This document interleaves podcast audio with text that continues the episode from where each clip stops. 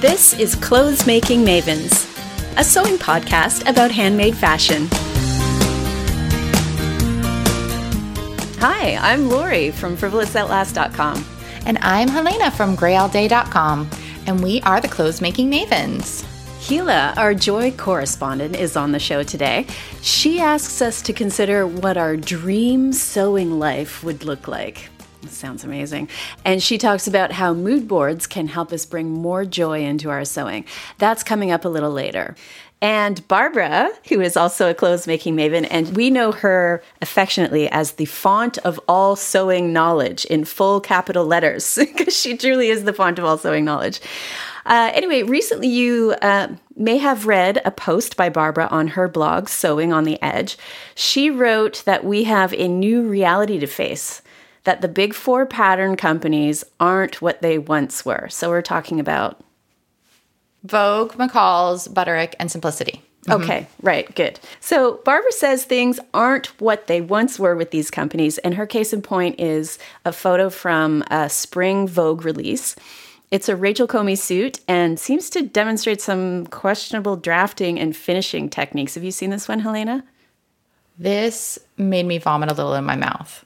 I mean, it's, I mean, I can see where she was trying to go with it, but I know exactly what Barbara's saying about the finishing techniques and the drafting. Like, there is a weird seam right below the knee that is I think trying to create a um, like a tulip shape in the pants, but the way that it's finished is so distracting. And then the hem of the pants is falling down. I'm not sure exactly what's going on there.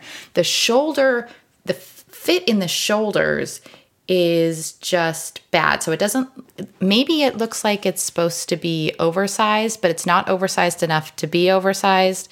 It's just badly fitting. And I mean, and it's a classic Vogue and all the big four. The fabric is hideous. It's so bad. it's it's really a miss for me for sure. So right. I can see exactly what she's talking about. Right. So for me, I mean, there's parts of this design that I like. I think I actually kind of like the pants, but Barbara was just really sort of, oh my, this finishing is just not up to snuff for for uh, a model for the pattern, right? So she says it seems that they've turned off their irons at the Vogue offices because right. they, didn't, yes. they didn't seem to iron the tie on the jacket and, and so on and so forth. So, um, but in any case, we invited Barbara to tell us a little bit more about what she thought of this whole issue of um, feeling like maybe the big four patterns just aren't living up to uh, the standards that they once were. So here's what she had to say.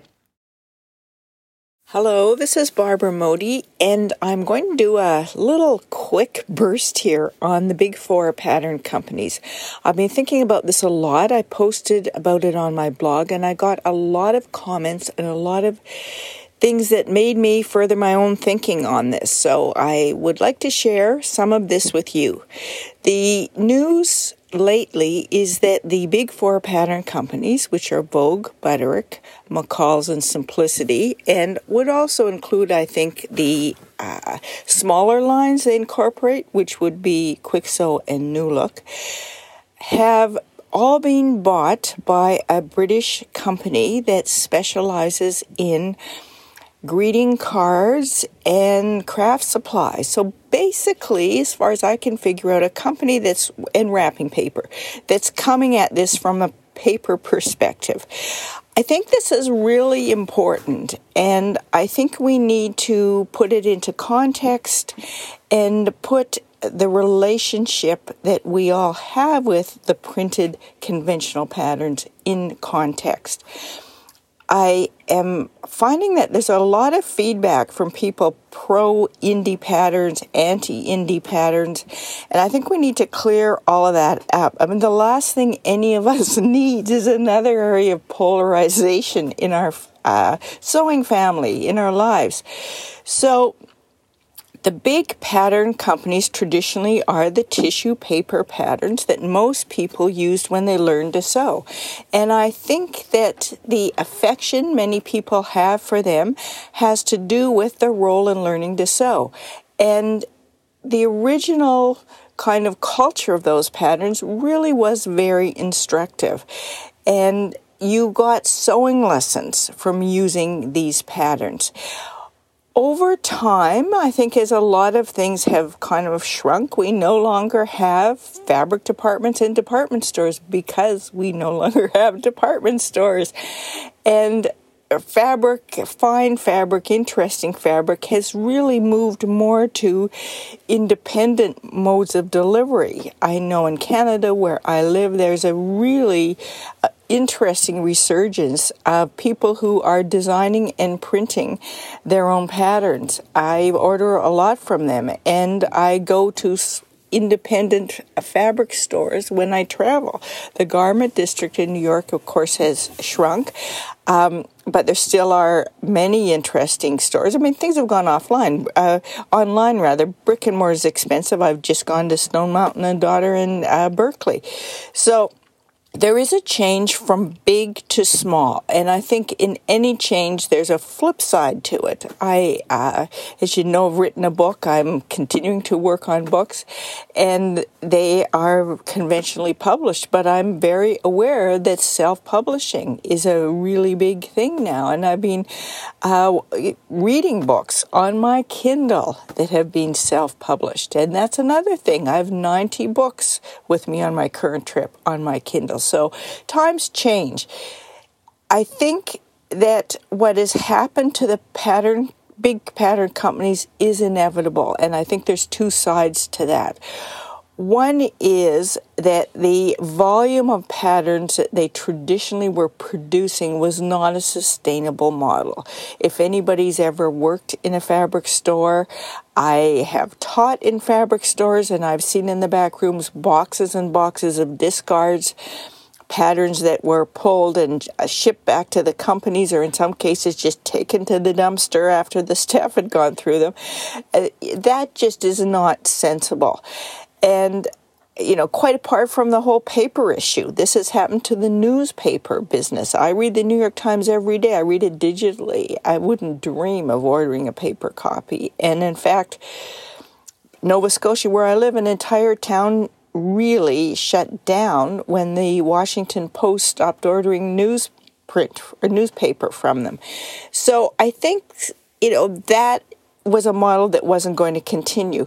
Before we hit this point though, I think that the pattern companies to keep up a traditional schedule really move towards cutting and pasting. Uh, rather than uh, original design of, of patterns. And we have to be honest about this. My own area of interest in sewing is construction, is ingenious instructions. I live for new methods and new techniques that are efficient and effective for the home sewer. Many techniques that we use in industrial clothing or commercially made clothing are done by big purpose built machines. I remember a service technician watching from a big German company watching me make a welt pocket and he said, "You know in the factory there is one machine that takes up most of a room that will do that automatically and I'm intrigued to watch you do it in 47 steps." So that's my interest is sewing techniques. Um, and so I've been acutely aware of the lack of anything interesting or innovative in techniques. The last Vogue pattern, for knits pattern I looked at, was still telling me to sew all the seams with two rows of top stitching and telling me that the hem needed to be turned up, basted, pressed, and then top stitched again. I mean, you know, sergers have been around in the domestic market for 40 years.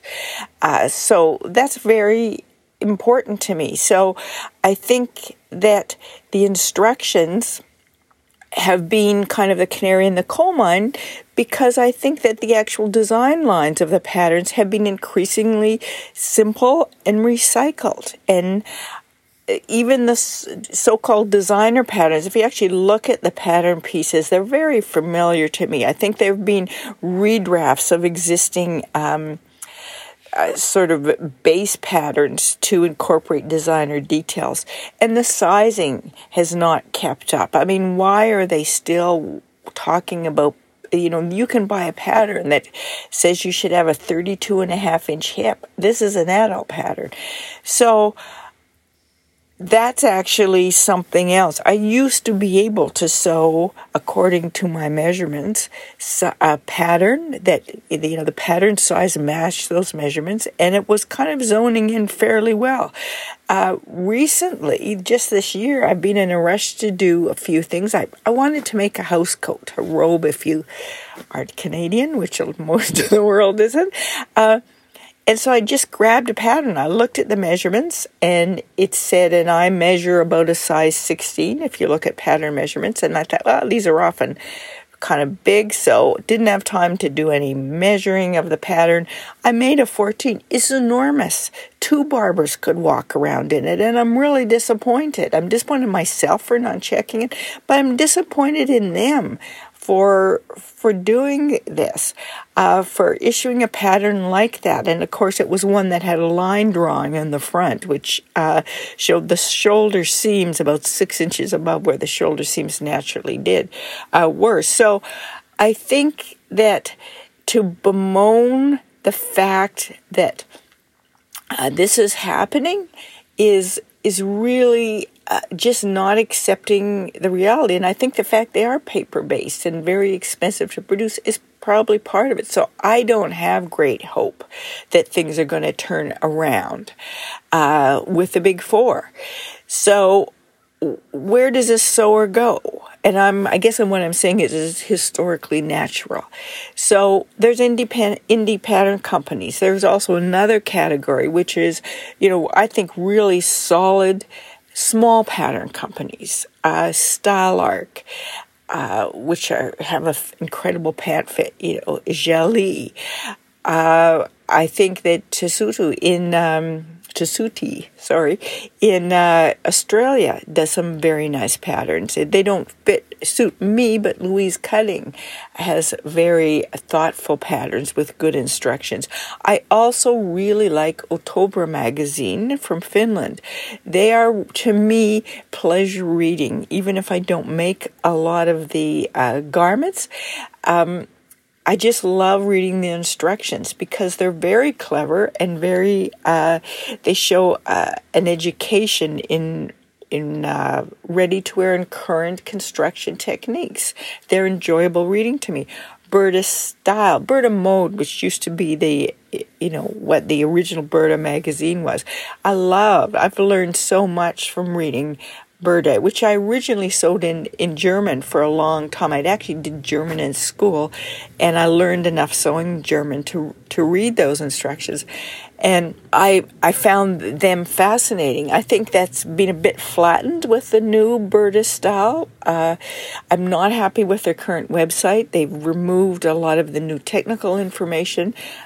I wrote them. They wrote me back and said, "Look, we're work, we're a work in progress." But again, they have been got they have changed hands, uh, and I'm talking about Burda style as opposed to the you know traditional Burda Mode magazine, and they have gone from F&W Media, which was a you know a big publishing company, which went back into Chapter 11 this year, so they're now owned by what looks to me is is kind of more of a an investment company in this area. So I I think that that's what's happened.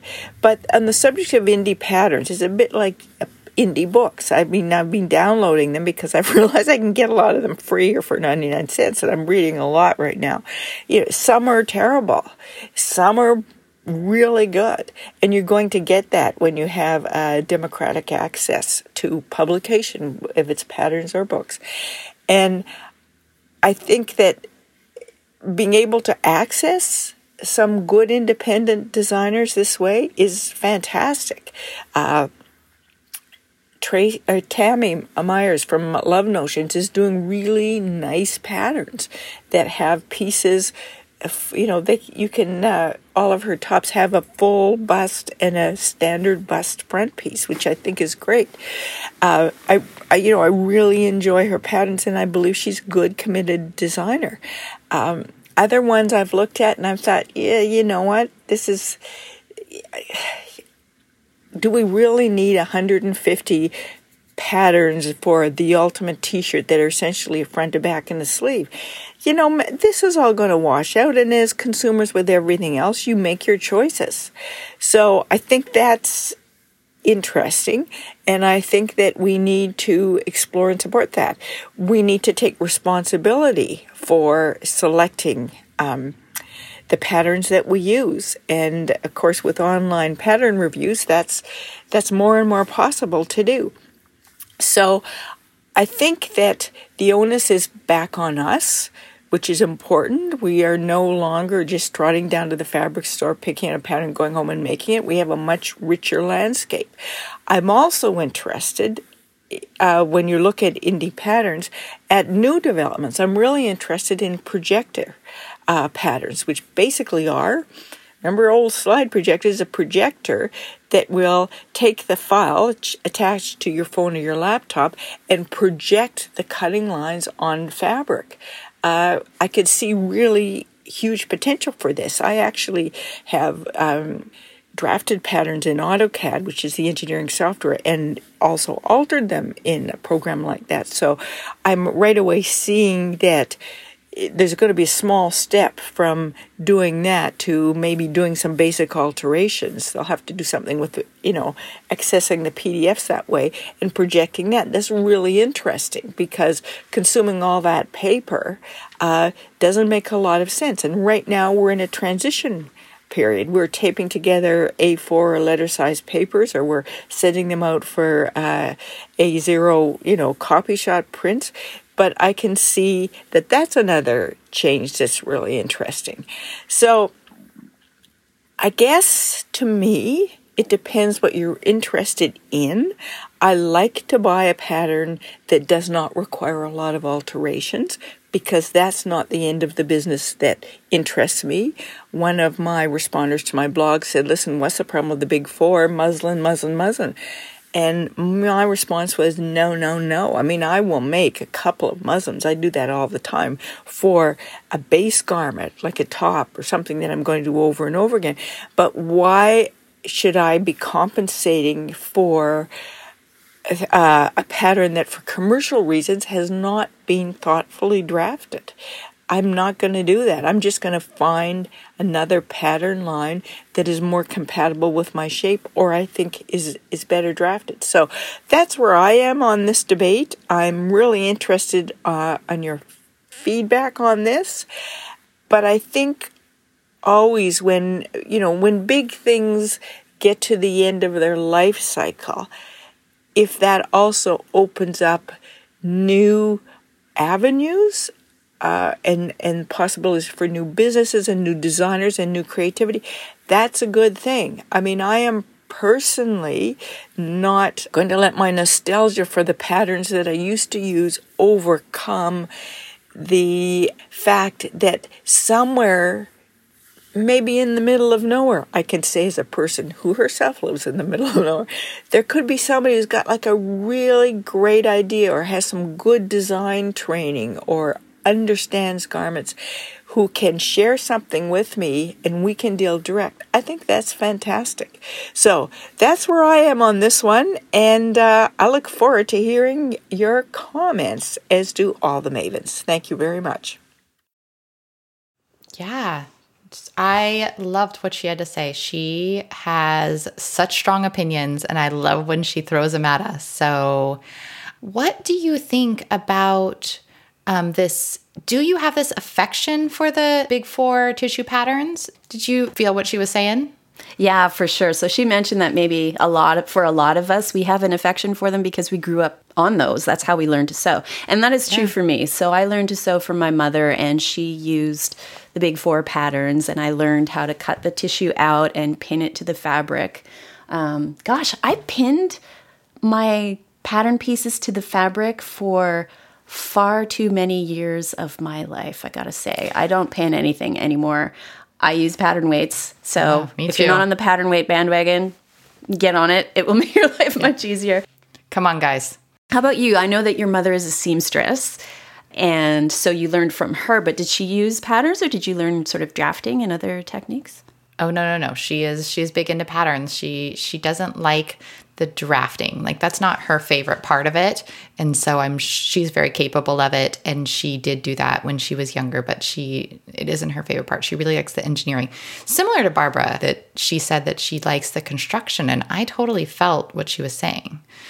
Yeah, so I see what she means about um a nostalgia for the tissue patterns, but I don't necessarily have a loyalty to those big four patterns because I learned to sew on them. I just think that it's a lot easier to go and buy them. It's easy for me to run to the store and buy them, and I don't have to tape them together.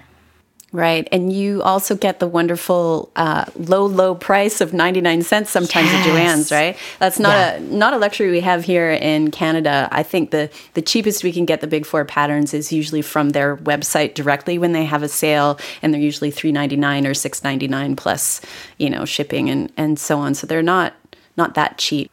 Right, right. But I mean she is so so correct when she says that the sizing is all over the map and it is a constant frustration and i she made me think about actually do i think that it's worth it to have to deal with wildly wildly crazy sizing like this um, sometimes it's so big and then i'll I'll think, okay, this is going to be too big. And so I sized down two sizes in a couple of the brands like McCall's.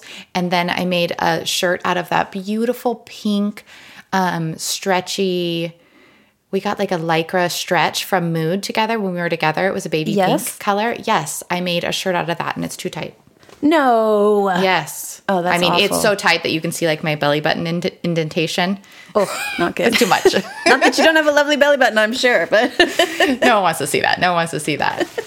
Yeah. So uh. I, that kind of thing is a a real frustration that I um and I I totally am with Barbara on. Like, is it worth it?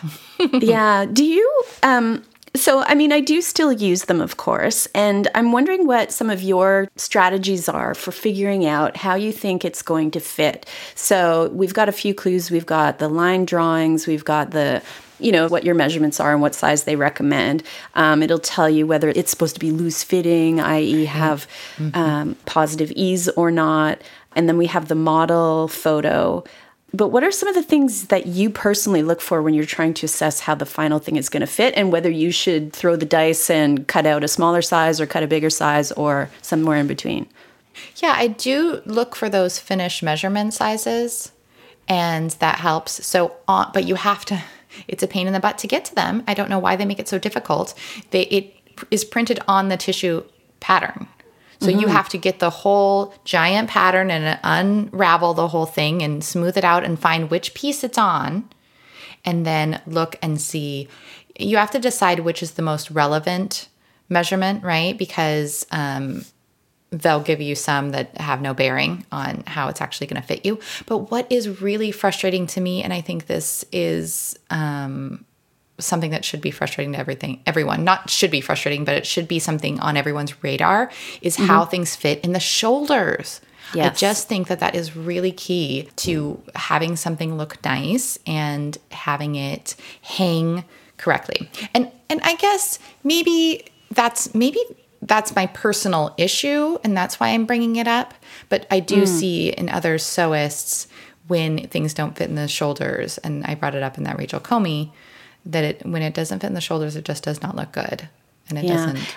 And I wonder too. I mean, you pointed out that uh, it, it maybe is meant to be purposely oversized. And I feel like we're going, a lot of the styles seem to be going a little bit retro towards the 80s again. And I mean, when I was a teenager in the 80s, I was a tiny little waif of a girl and I was just grabbing clothes out of my dad's closet and putting them on and no one batting an eye. Like the, you know, the, the shoulders were down to my elbows and just right. giant oversized things. So if we're going in that direction again, then will shoulder fitting matter, I guess. Yeah, and and maybe it maybe shoulder fitting only matters to me. I guess I came in strong. I came in hot with my opinion there. Your hot take. no, I agree. It, it, it is important. That's where most of the garment hangs from. You know, yeah. it's important to get that right. But I know that a lot of people, if you have a like a larger bust that isn't in the size range, that can always be your issue. Or mm-hmm. if you have um, like your ratio of hip to waist is not the industry standard of 10 inches or whatever it is, then that is your thing. So I know exactly. Hmm. Oh, sure. No problem there. Yeah. exactly. right, right. So, um, yeah, I guess that then you would have to personally decide how the big four patterns address your situation that you that your fitting issue. And i guess mine always has been the shoulders and i feel like the shoulders and big four patterns are huge. They're just mm. always way out there. I have to take right. them in an i find that with Burda i always have to take the shoulders in on Burda but that could be just i think i have generally smaller shoulders than usual. Um, do you think that there's a a big divide amongst sewers in terms of big four and indie patterns. I mean, I do know some sewers who are like, I only sew indie patterns, and others who uh, I know that Barbara has brought up some complaints about the big four before and has gotten some pushback on her blog and people saying, What are you talking about? These are wonderful patterns and that sort of thing. So, where, where are you on that? Yeah, I. I do think there's a divide because I think that the I think Barbara was right on when she said the instructions for indie patterns are can be so mm-hmm. much more helpful and show you new techniques and show you um, like what the possibilities are. So there is a divide if you don't know how to if you don't want to make the decisions yourself which is how i sew i see how they constructed and i kind of follow their um, basic flow of construction, but mm-hmm. I decide every finish myself. And that has nothing, I have no, I don't even read what they tell me to do in that regard. But if you don't want to make those decisions yourself, then the indie patterns are a lot more superior in that way. And that would be the divide, I think, is how you sew. Yeah. It's interesting to think about how many of us learned on the tissue patterns of the big four, and yet you know the instructions are just very uh, just do this cursory. and this and this and there is mm-hmm. no exactly they're fairly cursory i mean the illustrations tend to be good but there's no hey and by the way this is a thing that you might uh, have a problem with here, and here are some solutions for that. Or here's a tutorial online for you to go see how to actually install the invisible zipper. And you do find that, I mean, as you say, not all indie patterns do that, but there are plenty that do. Um, I can think of some some of my favorites that do that. Hey June is quite good for giving great yes. finishing instructions. Mm-hmm. Um, I think Itch to Stitch is really good at that too. Their drafting is superb. They're one of my yeah. favorites for sure. Yeah, I was going to mention um, them. Yeah, absolutely. Yeah. What are some of your favorite indie patterns? I really like named, but I wouldn't recommend their instructions are teaching instructions. They're they're they work fine, but they're not the kind of instructions that we're mm-hmm. talking about that are really um, that are really going to build your skills. Uh, but I love their I, I love their it's all about their designs, right? Design, I know. Yeah, me too. I'm going to be able to make it work, even if it isn't, you know, perfect and doesn't have the best instructions. Um, Sew House Seven has some good instructions. Mm-hmm. Yeah, I've used them before. I actually yeah. went through my Google Drive of PDF downloaded patterns, uh, and I have sorted them into folders according to company that designed them. And I have PDF patterns from over 60 independent pattern companies. I haven't used them all, but mm-hmm. um, I've used plenty. And there are very few, honestly, that I've come across that have serious drafting problems or issues. And I think that's up to the user to determine by uh, kind of giving a critical look to the designer's website. You know, do they provide some blog posts or tutorials? Uh, do they provide something like line drawings? I've even seen some independent pattern companies that don't give line drawings. That's kind mm-hmm. of a mm-hmm. red flag for me. I need to see the line drawing in order to understand the garment. So I, I think you just you can kind of tell which ones are putting in the effort uh, to draft things well and provide great instructions, and others I think you can kind of you you roll the dice if you want to give them a try. And I have done that where you know okay I don't see a line drawing here, but darn it I really like this I'm going to give it a try.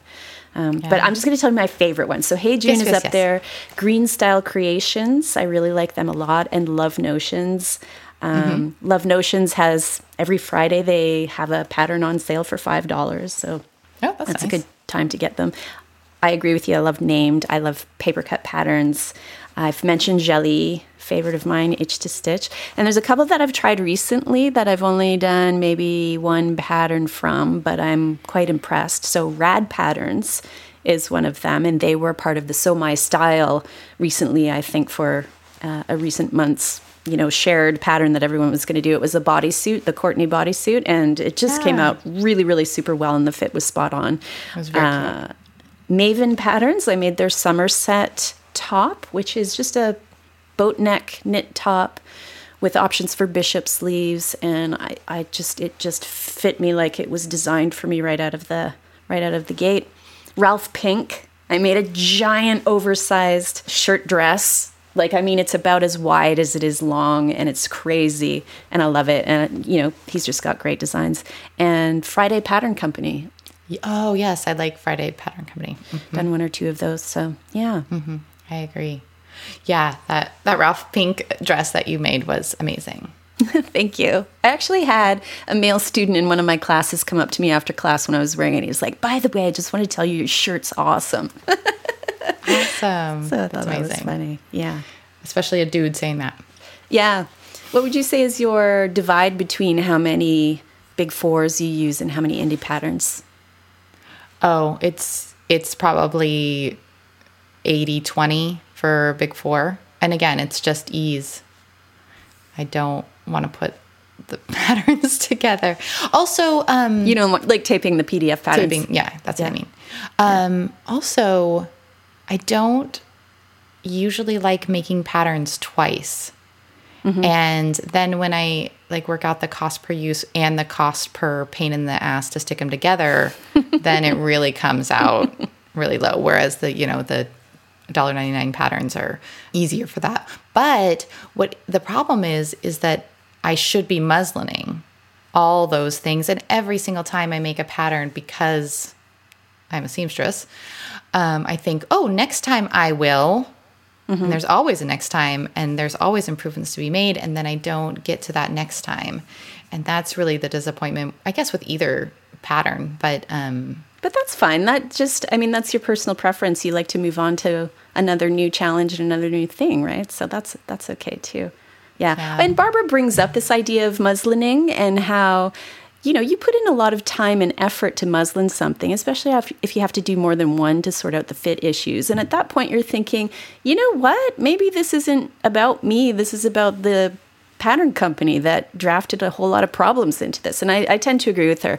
And I do not like muslining. I just, Oh, yeah. I just want to sew. I want to jump in, and I don't mind if something turns out disastrously. I chalk it up to, you know, a lesson learned or Mm-hmm. some new technique that I've gained or new understanding. So I've never been one for muslining, and so I can see Barbara's point on that. yeah, yeah, it isn't. It isn't the fun part, but for some people, the fitting is the fun part, and I totally sympathize with that too. Yeah. Like she was saying, how she likes the construction and and figuring that out, and that's kind of how I think of it, like the engineering of how to put it together in the best way and how to finish it and stuff like that. That kind of stuff I like to think about. But some people like the engineering of how to make it fit them and mm-hmm. how to make that 3D shape so Yeah. perfect for them. I mean, it is a really great challenge that is some people really get jazzed by. So I can see that Yeah. too. It's cool that sewing provides so many different ways that people can enjoy it too, you know? Mm-hmm. Uh, so, yeah, that's great.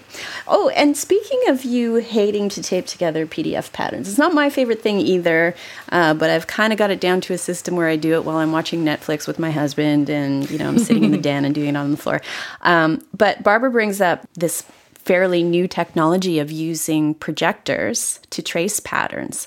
So I did a little bit of investigating to see what, you know, how does all this work? So basically, you can get a tiny little sort of handheld sized projector. They're sort of bigger than a than a mobile phone, thicker than that, but you can still hold them in your hand.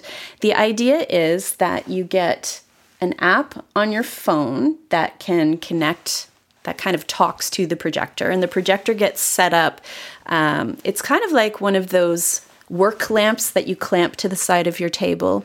So it comes with a gooseneck stand that you clamp to your table and it holds the projector, and you basically aim the projector down at your table. And then from your phone, you open up your PDF file. Um, the PDF has to be in A0 format, and that is the format that you usually can send off to your printer. So it's a it's a a full. It's not a page by page, which is what we're usually using when we stick together each page. It's the full printout all on one giant piece of paper that um, would normally be printed out by a plotter at the uh, at the printers. So if the company provides an A0 file, and most of them are now, uh, then you can use it with the projector. And so you call up this file. It, the projector projects it down onto the tabletop where your fabric is, and you can go ahead and trace the lines directly on your pattern. So this eliminates the need for any paper. No printing out, no sticking together, no cutting out, no pinning, no pattern weights, whatever. You're just directly drawing uh, the projected lines onto your fabric. So, a couple of things that I've heard, I haven't used this technique, of course, yet myself, um, but one potential issue that stands out to me is that unless all of the pattern pieces are put in the A0 file by the designer with the grain lines all going in the same direction. So, in other words, all of the pieces you have to cut out are lined up along the grain line. Uh, then you may end up having to shift your fabric around underneath the projector to kind of fit your pieces onto the grain line properly. So, if the pattern designer hasn't specifically thought about people using projectors to do this, they probably won't have plotted out the the pattern pieces in the appropriate way and you would have to maybe draw one, cut it out and then shift your fabric if you know what I mean.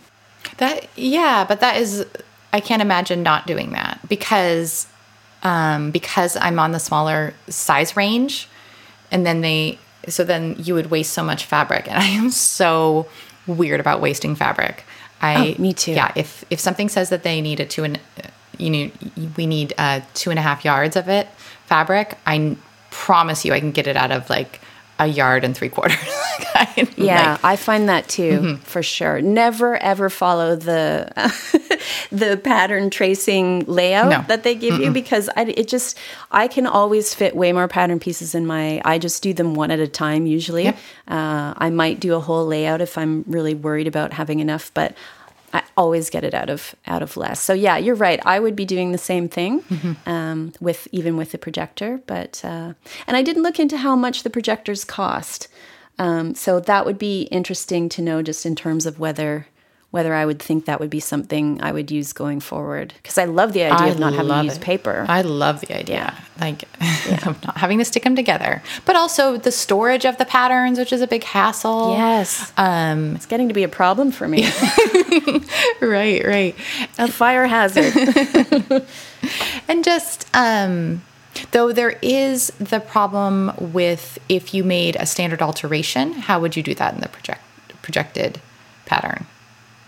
Oh yeah, Shorten, lengthen. Yeah, I think Barbara mentioned that as maybe a future possibility. That wouldn't it be great to be able to go in and manipulate the PDF yourself if you needed a full bust adjustment or Mm-hmm. you know a lengthened, shortened line or something that you could actually re redraw the PDF before you projected it. So uh, who knows? Maybe 10, 15 years down the road, that's what we'll all be doing. We'll have some kind of you know simple way that we can manipulate that. But that was the that was the question with the um, Spoonflower was doing those pre-printed patterns, so they were right printed Yeah. right on the yeah, and I, that was the question that a lot of people had is I mean, so few people just cut them out as is, so Yeah. Which is maybe why they're not offering that service anymore. Maybe it just there were yeah. it wasn't appealing to enough people. So such a But- brilliant idea in so many ways. Again, no taping it together, but I'm making it sound like taping it together is the bane of my existence. It's just this little hurdle that keeps me from getting to what I love, and so I just resent it so much. And Yeah, so it, I can it- understand it isn't yeah. such a big thing. It's just it's the thing for me. for me, I love the oh my God, I just decided I have to make this particular pattern. And so I want it right now. I'm not waiting for it to be delivered. I'm just going to download it and, and do it. So, because I, I tend to like to sew that way. So, but we should we should put money down on how long we think it's going to take before we go completely paperless press a button to download the pdf project it onto your fabric get in that pdf do the adjustments and then go Yeah. Hopefully soon. I just love the idea. brave new world mm-hmm. And so to finish off our episode today we've invited Hila, our joy correspondent to inject a little joy into your sewing here she is Give us some joy, Gila. One of my favorite sayings as applied to my sewing life goes like life isn't about finding yourself, it's about creating yourself. It's sometimes attributed to George Bernard Shaw, but sometimes it's attributed to other people. But I love this saying because this is a saying that encapsulates what I'm talking about today, which is the joy of a mood board. So, creating a mood board is kind of a way, a little tool to help you plan for happiness and joy.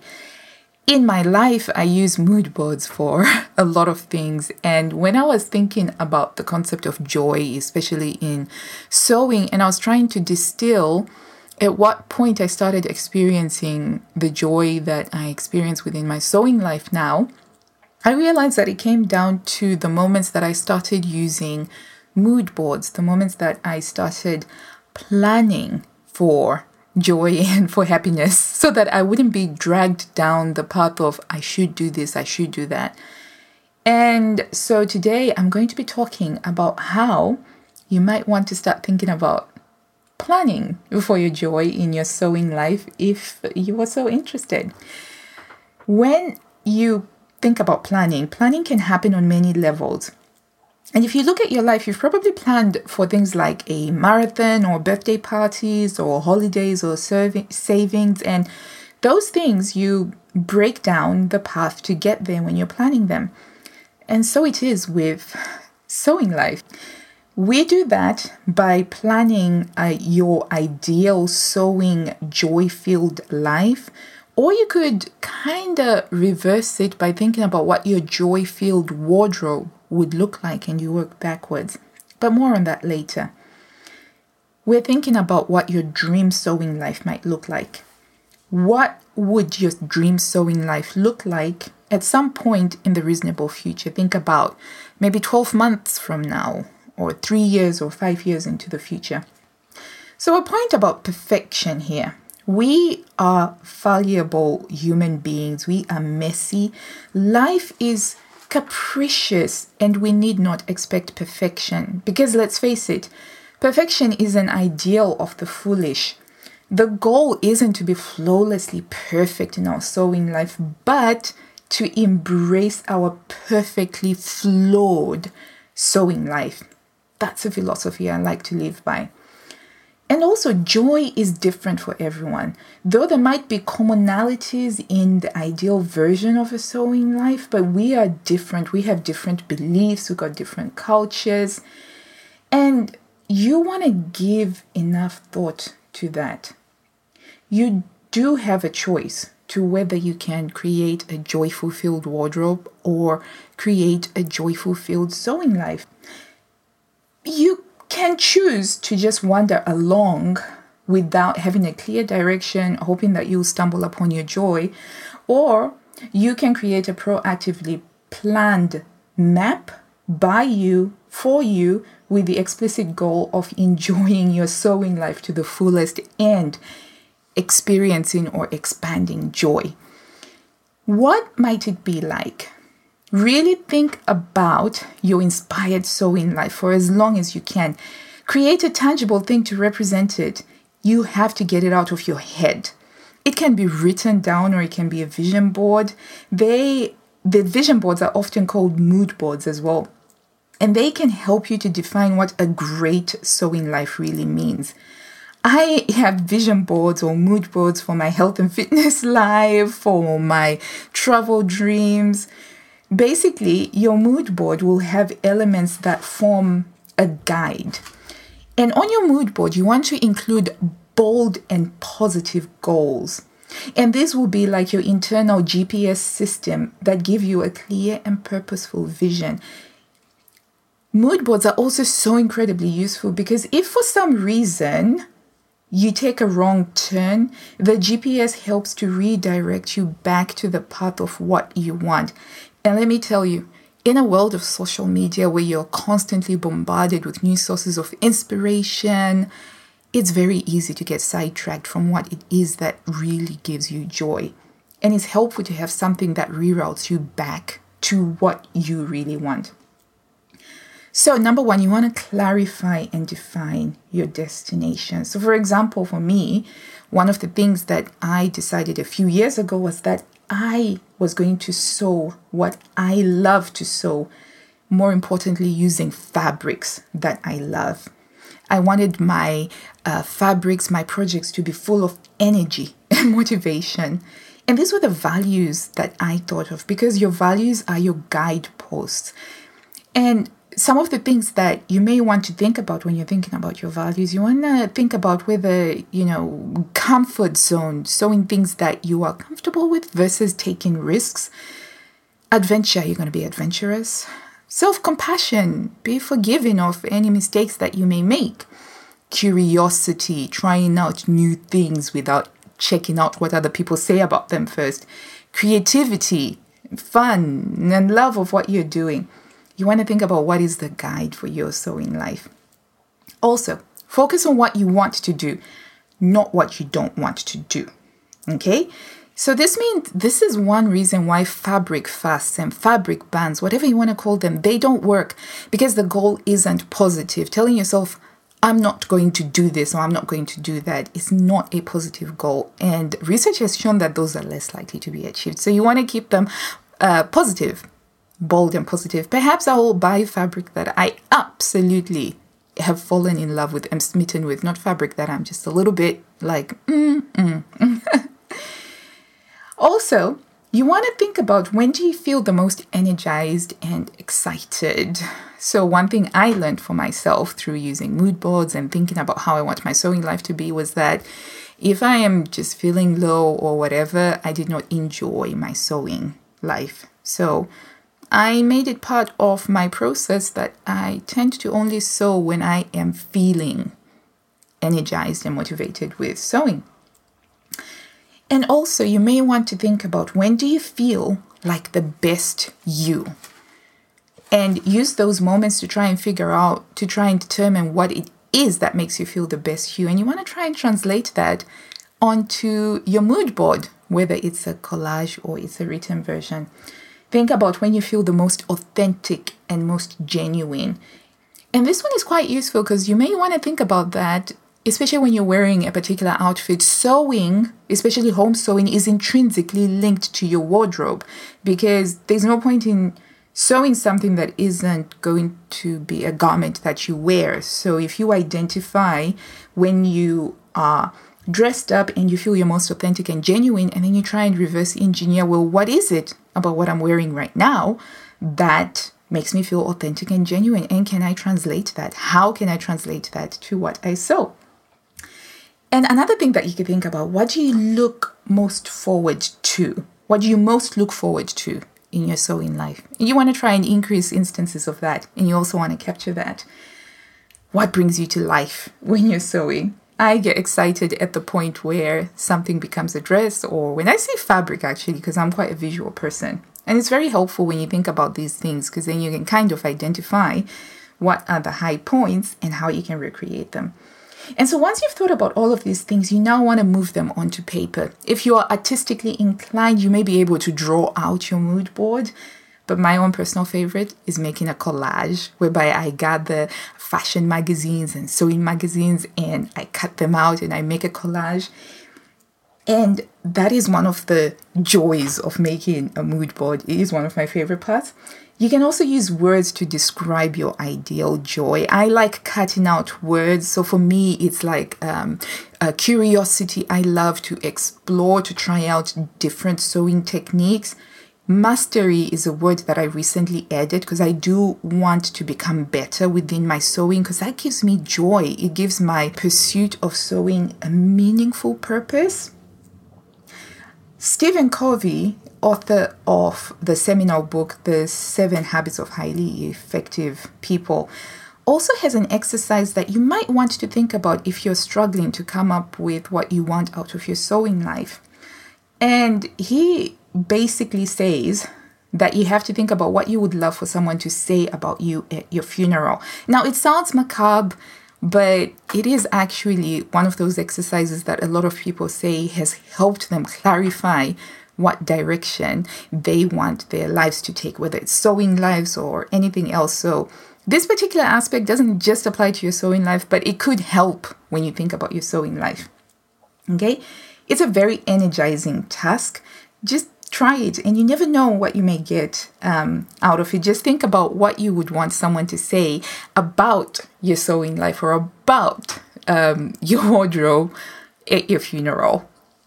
It's quite fascinating. So for me when i did this exercise i realized that i didn't want to be the person who had a huge stash of beautiful, lovely fabrics that were never used, that were musty, and they were being sold off in an estate sale. And that really helped me turn the needle in my own sewing life because I realized that I needed to stop being precious with those fabrics.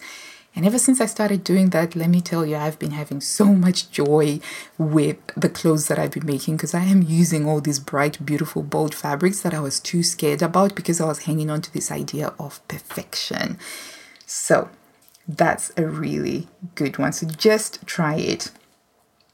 So, the key points to take away is when you make a mood board, you have got a guide, an internal GPS that brings you back on course when you wander away from the things that you want to do. You want to put it somewhere where you can see it frequently, especially if you're sewing. So you might want to put it up in your sewing room. I have it in my sewing room and I have a picture of it on my phone as a screensaver because I like to look at it and it just fills me with so much motivation for my sewing when I look at it. And here's the second best part you get to review and refresh it often. Okay, so we grow as people, we change our tastes and preferences, and there is nothing more fun than looking at your mood board and thinking, oh my gosh, I can't believe that I liked those high necked Edwardian freely lacy collars. Don't want them anymore. I'm gonna go for Peter Pan collars instead and you're just constantly refining your taste and seeing what works and what doesn't work. And that's a fine way. And so that's it for today. I hope that you have found this useful and think about how you can plan to experience more joy in your sewing life. Until next time, happy sewing!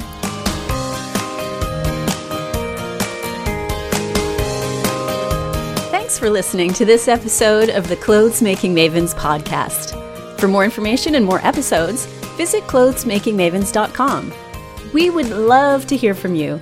You'll find options for sending us an email, leaving a comment, or even a voicemail on clothesmakingmavens.com. Hope to hear from you soon, and thanks for listening.